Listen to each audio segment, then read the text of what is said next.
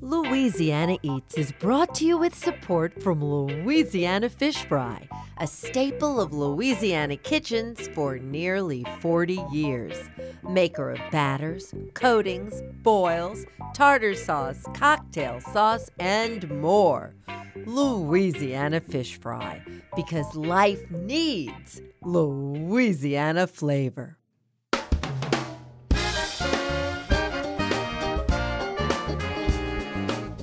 From our studios in the Southern Food and Beverage Museum in New Orleans, this is Louisiana Eats.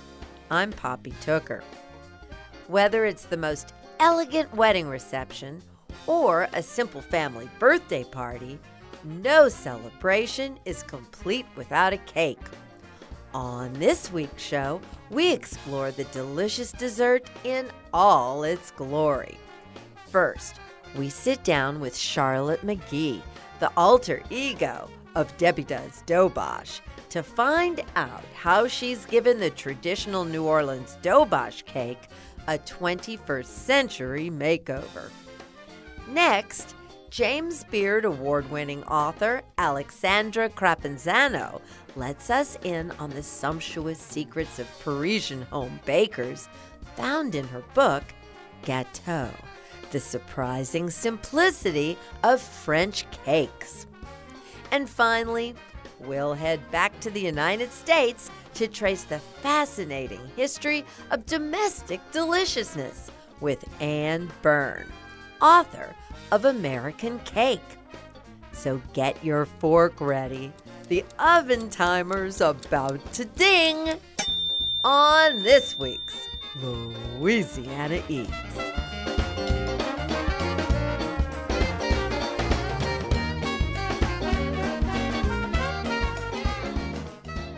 I'm Charlotte McGehee, aka Debbie of Debbie Does Doberge.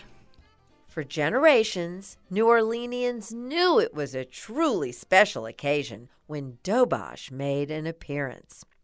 This delightful cake consists of multiple thin layers stacked one upon the other and held together with creamy chocolate or lemon custard before being topped with a silky smooth fondant icing. It originated at Beulah Ledner's small uptown bakery in the 1930s after she adapted an old family recipe for Hungarian Dobos tort to better suit New Orleans' climate. Citing the city's love for everything French, Ledner named her version Doberge, D O B E R G E a new word New Orleanians have been pronouncing in fancy, pretentious ways ever since. But us old timers, including Charlotte McGehee, still say Dobosh. Nearly a century later, Charlotte is taking this traditional favorite in entirely new directions with her business, Debbie Does Doberge. With flavors like peanut butter, sweet potato spiced latte, and white chocolate with fig and goat cheese. What Charlotte's creating in her kitchen is far from anything Beulah Ledner ever considered, yet remains true to the classical Doberge application. She joined us in our studio for a multi layered conversation. So, Charlotte, how did this begin? I was in college working at Ambrosia Bakery in Baton Rouge. Uh, I started in that front of house, just, you know, a summer job, actually. Um, and then went back there to work uh, in the back and stack cakes. I really enjoyed stacking the doberge. Also, I was new, and the doberge is a very labor intensive cake that nobody else necessarily wanted to get stuck doing. So I got stuck with them as the new person, um, but didn't mind, really enjoyed it. Wasn't ever planning on making it a career. Yeah. It just it came back up several years later. Uh, I was working at Wino Wine Institute New Orleans. You know Brian. Love that um, Brian Berkey. When Amanda was managing, Amanda Toops. Uh, well, wasn't that just the perfect oh, storm? Yes. Storm is a great word for that. uh, we actually were out drinking one night after work, and we started talking about Doberge, who knows why. And I started telling her about the process of making it, and she just very impressed said, Oh, well, you have to start doing it. You have to start making Doberge. You have to.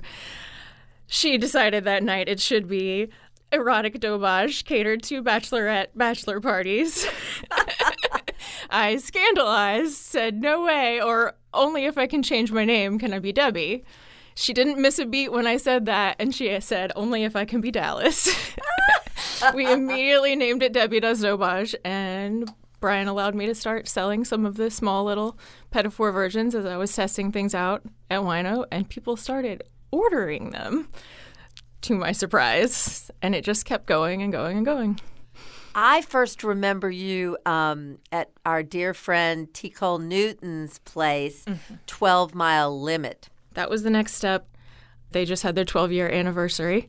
So, yeah. So and we was... were initially, like when he opened, we were immediately selling slices. And he let us have that as home base for our order pickup spot as well. People were still placing orders. Oh God! Just throughout throughout this whole thing. Well, your names of everything, not just your business name. They're so clever. So, um, how did you come up with your own special name for what you just oh. referred to as a petit four? We call them dough bites. I think that was just a very natural early thing. Um, as far as I know, no one else makes Doberge petit.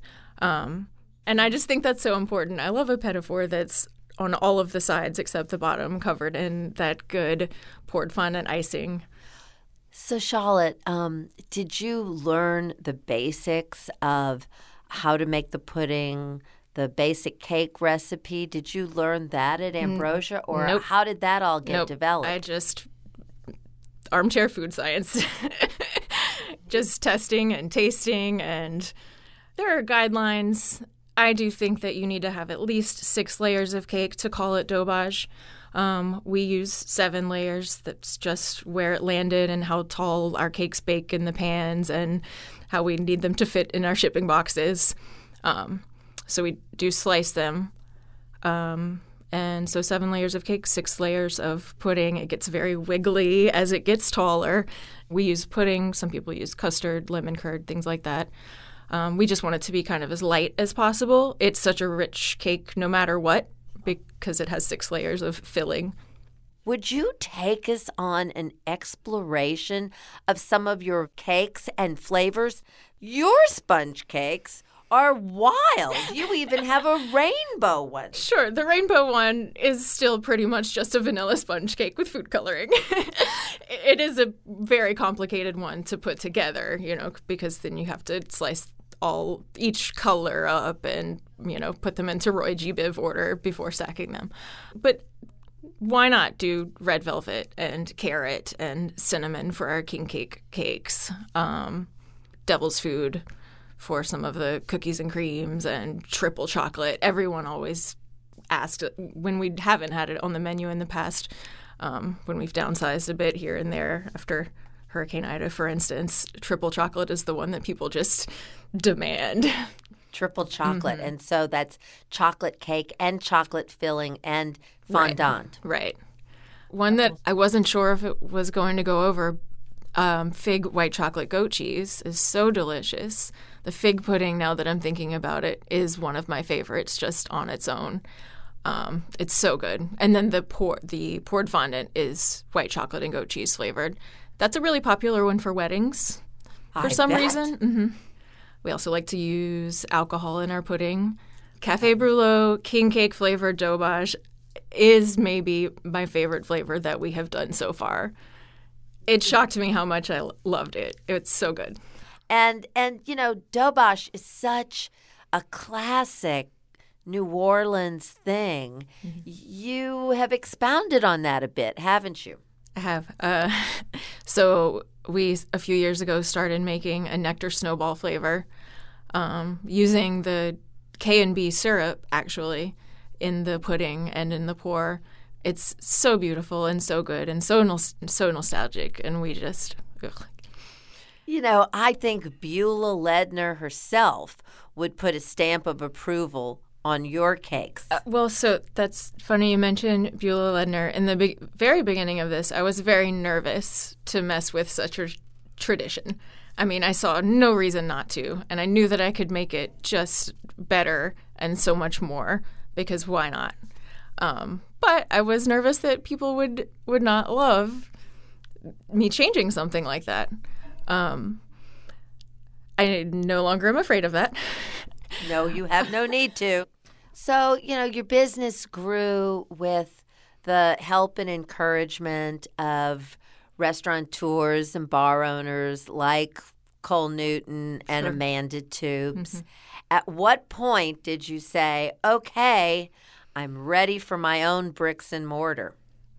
Um, well, that was just, we had been kind of looking around, I guess during the time that we were at 12 Mile, we started shopping around and found Bakery Bar pretty quickly in that process, I think.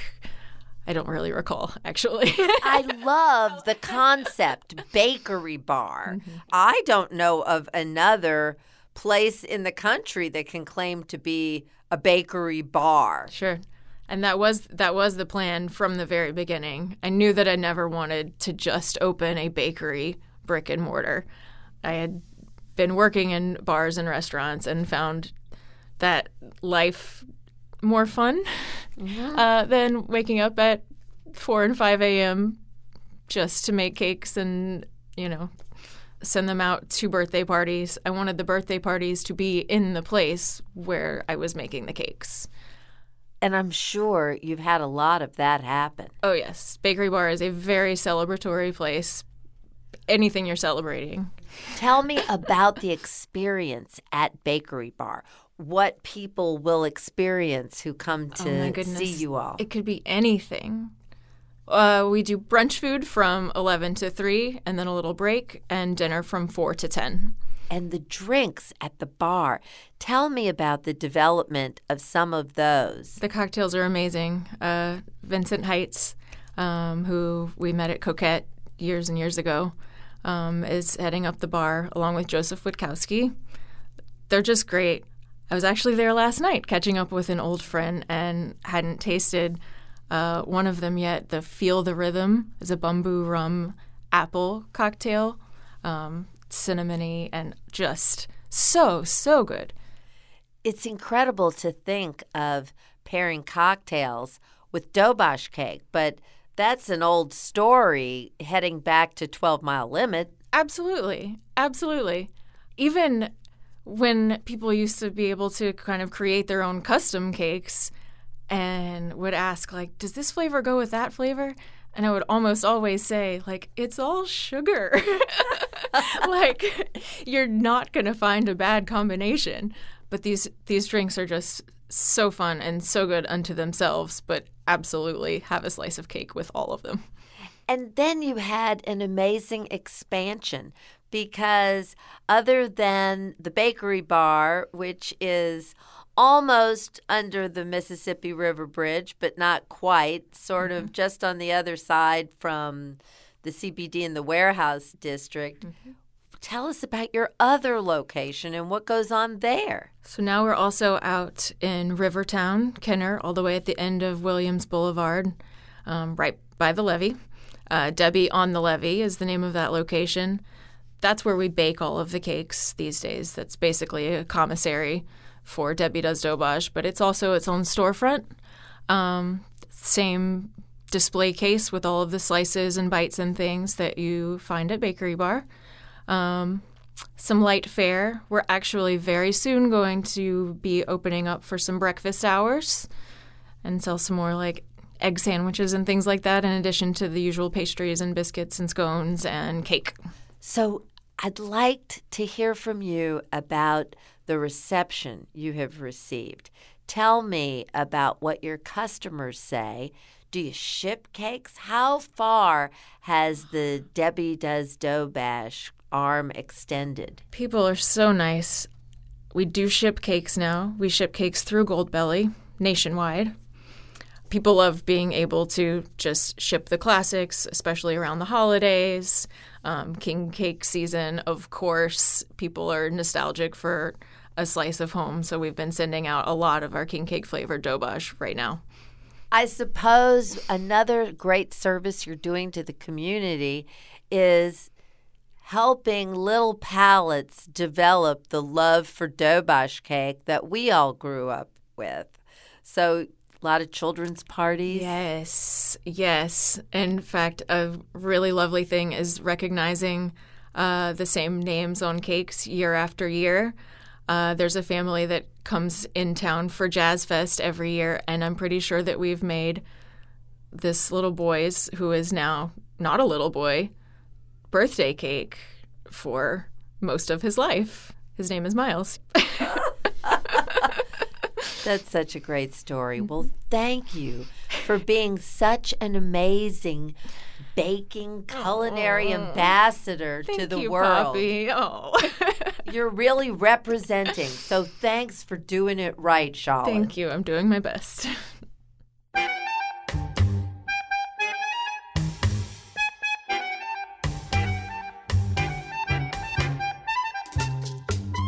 That was Charlotte McGehee of Debbie Does Doberge.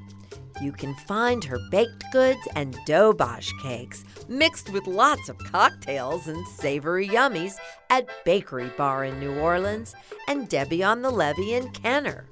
Or check her out online at Debbie Does D O B E R G E dot com.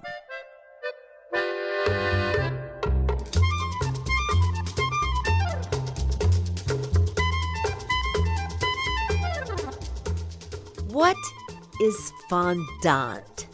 Stay tuned, and we'll answer that question when we come right back.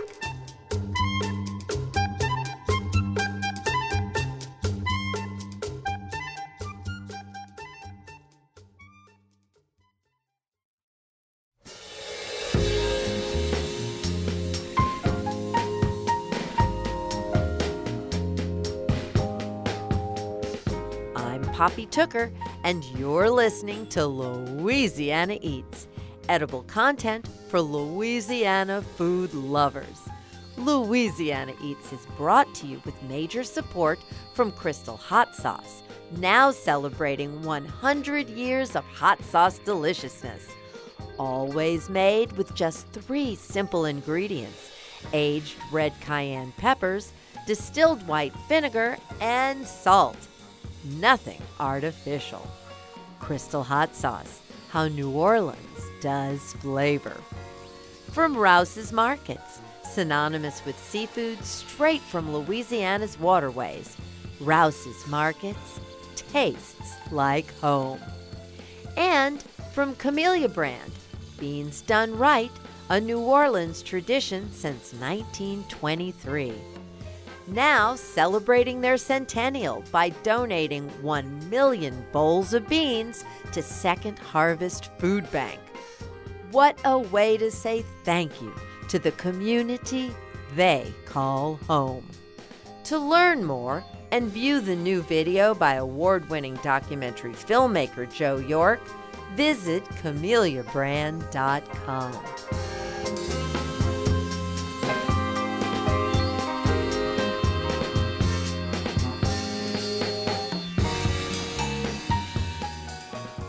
Here's this week's culinary quiz question, brought to you with support from Popeye's Louisiana Kitchen.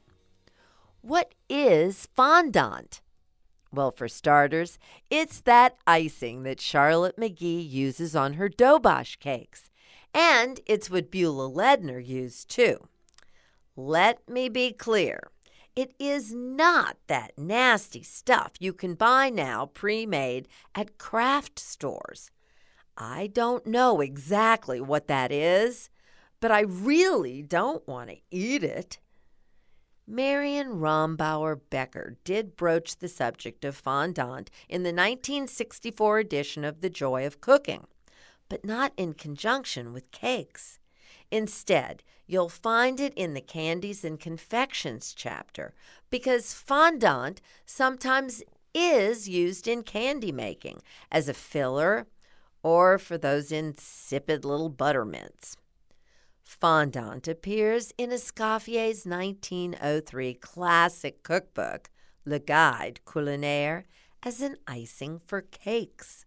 But if you want to try this at home, I suggest using the recipe on page 449 in the original 1979 The Making of a Cook. That book is my personal cooking Bible and was written by my French cooking teacher, the late, great Madeleine Kamman. She reissued Making of a Cook in 1997, but that original is by far my favorite. I'm Poppy Tooker, and the fondant icing made by Charlotte McGehee of Debbie Does Doberge makes for some real Louisiana eats.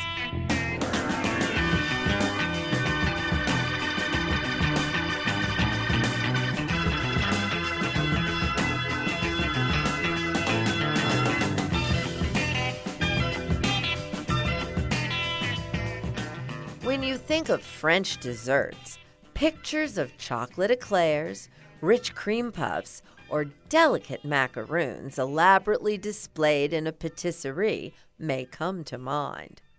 But what about the simpler side of French baking? The many kinds of cakes that Parisian families make and eat at home. Aleksandra Crapanzano is the author of Gâteau, The Surprising Simplicity of French Cakes. Having spent time in France as a child, Aleksandra grew up learning firsthand the French approach to home baking. In Gâteau, she shares that knowledge, along with more than 150 recipes you know, I started this book at the very start of the pandemic. And, you know, looking back right now, I don't think I knew this at the time, but I realized I was truly writing and baking and eating my way home. I was in the States and I hated that I couldn't get to France, that I couldn't see my friends in France. And in some ways that, you know, that it is my second home and, and I felt uh, cut off from it.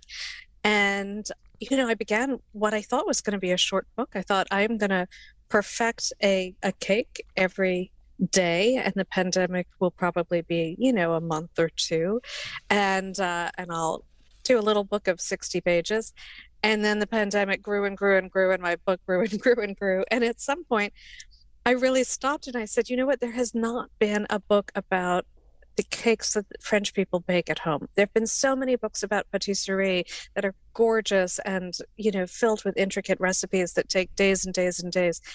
But there hasn't been anything on on what the French actually bake when they come home after work at night and they want a little something sweet. So I really wanted to document that. And it really did at that point become a, a real passion project. I had no idea. This is so deeply ingrained in the French people that they learn a cake recipe in nursery school? they do. They do. Actually, maternelle is more like kindergarten, I guess, but it's uh, it's incredible. So they make a yogurt cake in kindergarten. It is it is basically on the national curriculum, and it is so fabulous. And uh, honestly, I've I've had every age person make this cake in my life. One of the things that I think Americans probably need to wrap their head around is that French cakes are really more about taste and less about sugar. It's um, that is one of the things that the French have mastered so well because you can overpower with sweetness pretty easily. You nailed it. Absolutely. I mean, I, I think the French really want when you take that first taste of a of a cake, and let's say that cake is a pistachio cake, what they really want you to do is read pistachio. They want that first taste to always be the essence of what that cake is. And I think if a cake is too sweet and you take your first bite, your first sensation is just sugar and um, and so they're really going for the nuance they're going for the purity of flavors uh, i love also that you know vanilla is not is not the norm. When the French make vanilla cakes, they they really do the vanilla. They'll do vanilla bean and vanilla extract and vanilla paste, and they'll really do a vanilla cake. But if they're not making a vanilla cake, you know they won't necessarily add it, and uh, and so suddenly you're you're tasting the flavors of fruits and of nuts in chocolate too in an entirely different way. And yet, um, you are so creative in your variations on a theme. The the chapter on pound cake was simply astounding because you you give this basic foolproof recipe and then you describe 52 variations on that recipe. That is wild. So I, I, I absolutely want everybody to try that recipe. It's uh it's another back pocket one. These are like Toll House cookie recipes, I guess. You know, they're they're the, they're kind of iconic to the country. Another thing I loved learning was that in many many cases, the cake is going to be better if you don't make it day of. For instance, that you tell us the Bretons like to age that cake 24 hours before they serve it. And then you go on to tell us how to make a flourless brown butter hazelnut tort that can be made three days in advance. So this really makes it convenient for your dinner party. Absolutely. And then there's also this big chapter on on genoise. And you know, the genoise is a sponge cake and it has a a bad reputation in the states as being super difficult. It's it's not super difficult. It's just that it's meant to be dry because it's meant to absorb copious amounts of a soaking syrup mm-hmm. and that's where it really gets its flavor. So nobody would, would want to eat that right out of the oven. And again that is a cake that you you bake the day before a dinner party two days before a dinner party. It is really easy and really practical so that you don't have that last minute rush in the kitchen. In your book you you even cover some seasonal topics and so many variations on the Yule log. I loved that. the bûche de Noël. Now, if I guess if there is one iconic French cake, it's got to be the bûche de Noël. It is a Yule log, and it is, um, you know, I always when I was a kid, I always liked it best in chocolate. You know, know I'm a chocolate lover. Um, and then when I got a little older, I always liked it in mocha because I, I wanted that kind of cool sophistication of having coffee. Um, but recently, you know, what I've noticed is that, you know, there's so many incredible flavors going on. And also, Aleksandra, you know, I'm talking to you from New Orleans. So I was kind of thrilled to see two versions of the galette de roi, our king cake. Yes. Not our king cake, your king cake, because of course ours is a little different. Well, I, you know, I, I have to learn more about yours. I love New Orleans. I've never been to New Orleans at Epiphany, so I've never had your Epiphany cake. But, um, but the French version is great. It's, it's, you know, it's two layers of puff pastry with a filling that can be a frangipane. Frangipane. It can now be a chocolate French frangipane. It can be a pistachio one. Um, it is super decadent, but if you use a really good store bought puff pastry, it's pretty easy two other things I wanted to cover about your book and its approachability because it's got me wanting to bake, and that's a miracle. Um, the case you make for the handheld electric mixer, bravo. Because your mom still has her original one, even. And so that's so approachable right there. Mm-hmm you know there's there are no special ingredients needed for this book no special technology equipment you know it's even ingredients. It's really pantry staples for the most part. And then you can you can buy whatever you want. If you have a loaf pan and say an eight or nine inch round and a whisk you are good to go.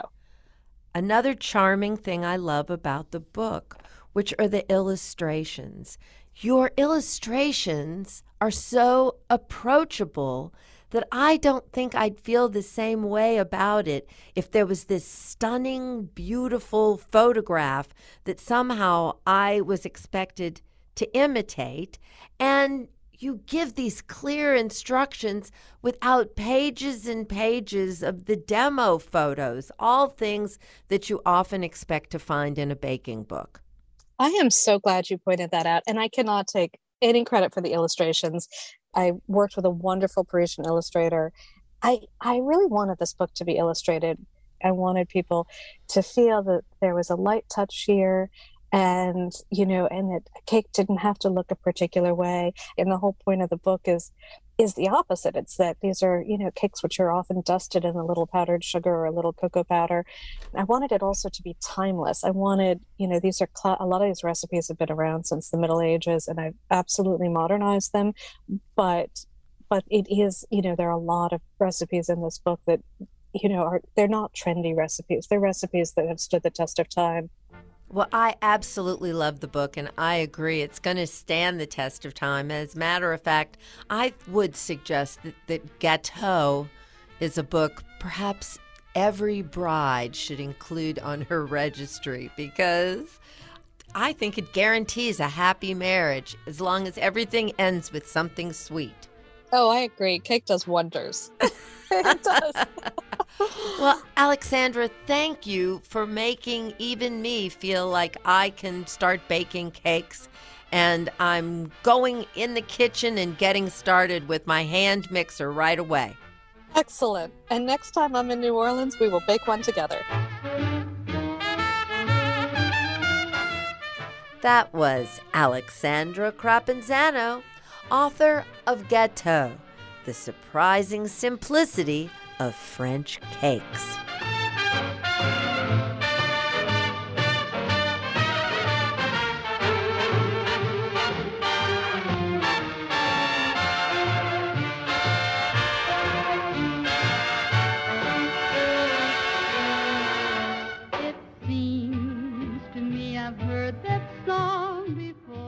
What's known as the ooey gooey cake is a southern gas station staple where squares of that sinful sweet lie in wait for you right next to the cash register.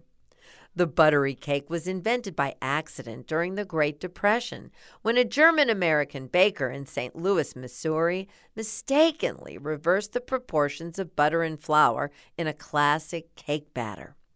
When the cake came out of the oven, it was out of the question to throw it away, so the botched effort was sold and became an instant hit. Boxed cake mix, yes, boxed cake mix, is what makes the ooey gooey cake so easy to throw together, and it's, well, its ooey gooiness is sure to make it a family favorite at your house soon. You can find an ooey gooey cake recipe on our website at poppytooker.com. I'm Poppy Tooker, and ooey gooey cake is real Louisiana Eats. Why do my heart still beat? What makes the soul come out of me? Somebody's really gotta tell what makes this music sound so sweet. Coming up next, we hear from Anne Byrn, also known as the Cake Mix Doctor. She discusses her book, American Cake, which takes readers back to the origins of cake baking in America. Louisiana Eats returns after the break.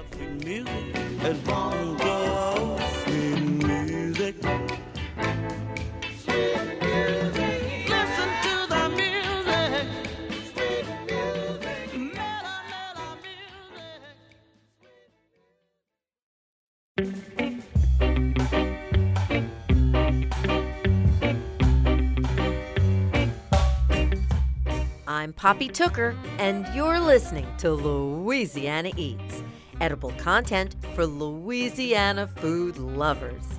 Louisiana Eats is brought to you with support from Louisiana Fish Fry, now doing for chicken what they've always done for fish fried chicken tenders, wings, sandwiches, and more. Louisiana Fish Fry has you covered with a mix specially for chicken. Louisiana Fish Fry, because life needs Louisiana flavor. And from the St. Tammany Parish Tourist Commission, plan to stay, play, and get away on the Louisiana North Shore this spring. Discover the bounty of the bayou and rich culture from award winning chefs, soulful mom and pop restaurants, extraordinary bakers, and creative mixologists. To learn more, request the Explore the North Shore Visitor Guide for inspirational stories, custom itineraries, and event information at louisiananorthshore.com. St. Tammany Parish, 40 minutes from New Orleans French Quarter and a world away.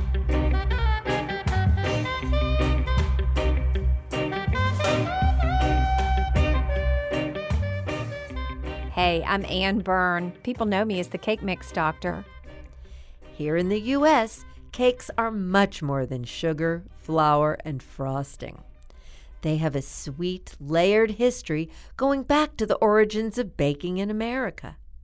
In her book, American Cake, Anne Byrn takes readers on a journey through our country's past to present, exploring styles from New England gingerbread to Hawaiian chantilly. Before we delved into her research, I asked Anne to explain to me how she became known as the cake mix doctor. Well, after I was trained in France and wrote about food for 15, 20 years, uh, I had three children and they were small, and I reached for a box of cake mix in my pantry and decided I would doctor it up and make a homemade frosting. I wrote about it in the newspaper, and then that sort of gave everybody else license to start doing the same thing. I wrote a book, Cake Mix Doctor, and here I am today. So, in your opinion, do you think it's all about the icing? If you use a cake mix, it is all about the icing. I taught a lot of people in this country how to make a homemade frosting because really canned frosting from the supermarket is pretty terrible. In your book, American Cake, one of the things that you discuss is where the word icing comes from. So tell me about icing. Icing is pretty interesting. You know, bef- it all boils down to sugar, Poppy, and you know that. I mean, it's sort of like where was sugar available in this country? And I'll just backtrack just a second. You know, so much of our history of baking cakes in this country, and this book is all scratch recipes, by the way. It's not cake mix, but it's all scratch. And the history really boils down to was sugar available? Was it near you? Could you afford it? And what did you do with it? So, really, the first icings or frostings were really just a little bit of sugar perhaps beaten with an egg white, simple meringue thrown back on the cake, or even no egg white at all, the sugar thrown on the cake, put back in that hot oven, and it glossed the top of the cake and it looked like ice. And that's where the word icing came from um, that we use today. And of course, it's gotten much more elaborate than that. I loved the way you defined American cake. You say that American cake is one part technique, one part history of homeland, one part available ingredients, and one part American spirit. Why does that make up American cake? Hmm. Because the people who came to our country brought their recipes from the homeland with them. They had to use ingredients that are available here in our country. So they had to adapt a few things. If they made a jam cake, they used blackberries because they were growing wild across the middle middle of America. And the American spirit apart was because they could not rely just on that recipe from the homeland. They had to break some rules. The ingredients were different. The people who made American cake are a wonderful collage of countries, of backgrounds, and all of that contribution created the cake that we know today. And when times are tough and you don't have the ingredients that you want, you use what you have. And some of the best cakes in our country have come out of that time in history. There was a time in America before baking powder and baking soda, important leavening agents existed. And there was something called emptins that were used. Well, it was just the leftover residue in the yeast that was from beer making or brewing. Uh, so it was what people used as early yeast. Yeast cakes were very popular in Europe, and they had been, and those recipes came with Americans. And when beer was made here, cider was made here, any of that leftover yeasty residue, that was used in baking. The early American bakers were very resourceful. They used everything that they had. And then as our country got away from maybe the time consuming yeast cakes, that's when potash and pearl ash, which is the ash from burning hardwood trees, that was somehow thrown into a cake or a batter, and they saw that it lightened the cake and the bread. It was miraculous. How did they think of that? Well, I mean, I- I, I, don't know how you think of taking some ash and throwing it into I don't know if you think of it. It was used in soap making, but what you think about the fire was the was not only the heat source, but it was also the cooking source. It was the oven. It was the stove, and burning ash could quite possibly have gotten into the batter of something, and the cook would have noticed that the outcome was a lot lighter and more spongy than her original version. So, potash, pearl ash, those were early leaveners, which then evolved into baking soda, cream of tartar, and then baking powder as we know it. you go back as far as cakes in early America, dating back to 1650 to 1799. What were cakes like back then? They were very simple and they were from England. The re- you know the recipe sources were mostly British, uh, but what I thought was really interesting were the the baking that was done by the Quakers in Pennsylvania and f- the first cheesecakes that were baked in our country. They were not New York style cheesecakes as we would see later, made with cream cheese. These were made with fresh curds, and these were dairy farmers. I love that. And then all sorts of variations on pound cakes. The carrot tea cake that's in the book, that is an early pound cake. And then there's a recipe out of South Carolina that I found that I just love, which is called a water cake. And that dates back to 1770 and there was that's all the recipe was called in this old diary called a water cake. And when i looked at the ingredients it being you know sugar and eggs and flour i realized it was a sponge cake. But because sugar was sold by the block or the cone you had to snip off a piece of it dissolve it in hot water at the back of the stove or over the fire. And that's why it was called a water cake because that hot sugar syrup went into the eggs and then flour was added and made a, and made a sponge cake. How and when was the American layer cake born? It was born after 1865 when baking powder was available. And we should say, really, it was after the Civil War because people were baking. If they were baking again, they were looking for quicker ways to bake. You would not be putting a cake in the oven and and it could not consume so many costly ingredients. So baking powder had been invented in in uh, England in 1855. It came over to this country, and that's at the end of the 1800s is when most cooks started using baking powder, and it was a miraculous ingredient because the cakes could bake a lot faster. They didn't need as many eggs. It was more economical and it really changed the texture of cake. It went from sort of that heavy fruit cake pound cake to a much lighter crumb. And then, so doing, with the ch- just think about the evolution of the ovens and layers and how layer pans could fit into new ovens. You could bake more layers, you could make lighter cakes, and the layer cake was born. Well, I was very interested to read in your book how broadly Louisiana figured in to cakes. Oh, I, you all have such a fabulous food heritage here, and so many countries go into sort of your mix of flavors. And uh, really, in, in New Orleans was so ahead of the curve. you know, the rest of the colonies were fighting and bickering, and you all were all down here cooking. You might have been fighting and bickering too, but you were cooking wonderful flavors, and you've got that heritage. It's no wonder you've got the doberge and you've got the king cakes.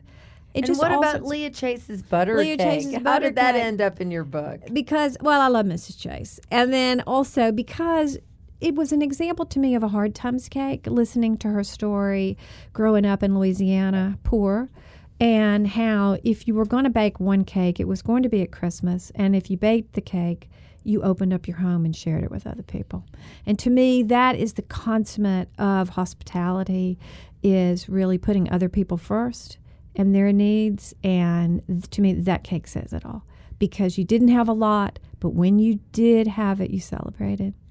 I believe the ultimate American celebration cake has to be the American wedding cake and the birthday cake. The so, birthday would you talk to us about that tradition? Yeah, well, you know, wedding cakes have changed through the years. They really were originally fruit cakes, and that changed with uh, the wedding of Queen Victoria. And after that, not only the weddings, but also the wedding cake itself became white. But you know, white cakes were only of you could only make them if you had white sugar and also white flour. So flour was not always bleached. And the bleaching process of flour came about as a way of sanitizing flour, but also as a way to show its purity. Um, so it was really revered, especially in something like a wedding cake. The wedding cake being white was a symbol that you had the money to pay for bleached flour and white sugar it's so interesting now that we're sort of we're completely away from that. You know, we're baking with unbleached flour, and I think birthday cakes I've found in this book that they're very regional. Um, a cake that I'm not that I didn't grow up with is the Wellesley fudge cake, which is out of Massachusetts, and that is a great chocolate layer cake. I mean, it's fantastic. But that's a birthday cake in New England everyone loves the uh, the Mother Ann's shaker cake that's in the book with the peach jam between the layers. That's a New England birthday cake. Aside from those celebrations, then there's also Sunday cakes and funeral cakes. Very much so, and I think maybe more in the South, and definitely here in New Orleans. Um, cakes lend themselves to breaking a fast, just you know, for and related to church, uh, you know, church suppers, church lunches, church raffles. Cakes are part of so many celebrations, civic as well as related to church. Um, and I found that true with the Louisiana syrup cake when I talked to Corinne Cook uh, in Baton Rouge. Also, I think cakes, especially in the South, have always been large. So cakes have been a way to feed a lot of people, a big family, a church supper. I think you know, much more so than a pie. Well, Anne, if I'd known you were coming, I would have baked a cake. but I'm so grateful you came anyway. Oh, and I hope Poppy. anytime that you come our way, you take the opportunity to sit down with us on Louisiana Eats. Thank you so much. Oh, thanks for having me on. Appreciate it. That was Anne Byrn, the Cake Mix Doctor. You can now find American Cake in paperback on bookshelves everywhere. If you're interested in more cake tips, her latest title, A New Take on Cake, offers 50 modernized classic recipes and 150 brand new recipes. Visit annebyrn.com for more delicious details. It's not from a recipe book. You don't have to be a good cook. Or run to the oven and look. With such a simple dish, all you do is wish. So why not bake a sunshine cake? That's it for this week's edition of Louisiana Eats, edible content for Louisiana food lovers. Catch up on previous editions of Louisiana Eats on poppytooker.com, where over a decade of episodes are available for pod and webcasting, along with recipes and cooking class videos, too. Louisiana Eats is made possible with major support from Popeye's Louisiana Kitchen, Louisiana Fish Fry, Camellia Brand Beans, Crystal Hot Sauce, Rouse's Markets, and the St. Tammany Parish Tourist Commission. And from D'Agostino Pasta, handcrafted in Louisiana just as it's been done in Sicily for centuries. Visit d'agostinopasta.com to learn more. Support for Louisiana Eats also comes from Gulf Coast Blenders, dry ingredient blends with New Orleans roots. For more than 30 years, Gulf Coast Blenders has produced custom spice and dry blends for restaurant concepts across the country. To learn more, visit GulfCoastBlenders.com. Original theme music composed by David Pomerlow and performed by Johnny Sketch and the Dirty Notes. Big thanks to senior producer Joe Schreiner, producers Blake Longlinay and Steve Himmelfarb, writer Becky Reitz, and to our business manager and social media maven, Maddie Mullidew. Catch up with us anytime on Instagram, Twitter, and Facebook too. Louisiana Eats is a production of Poppy Tooker Broadcasting.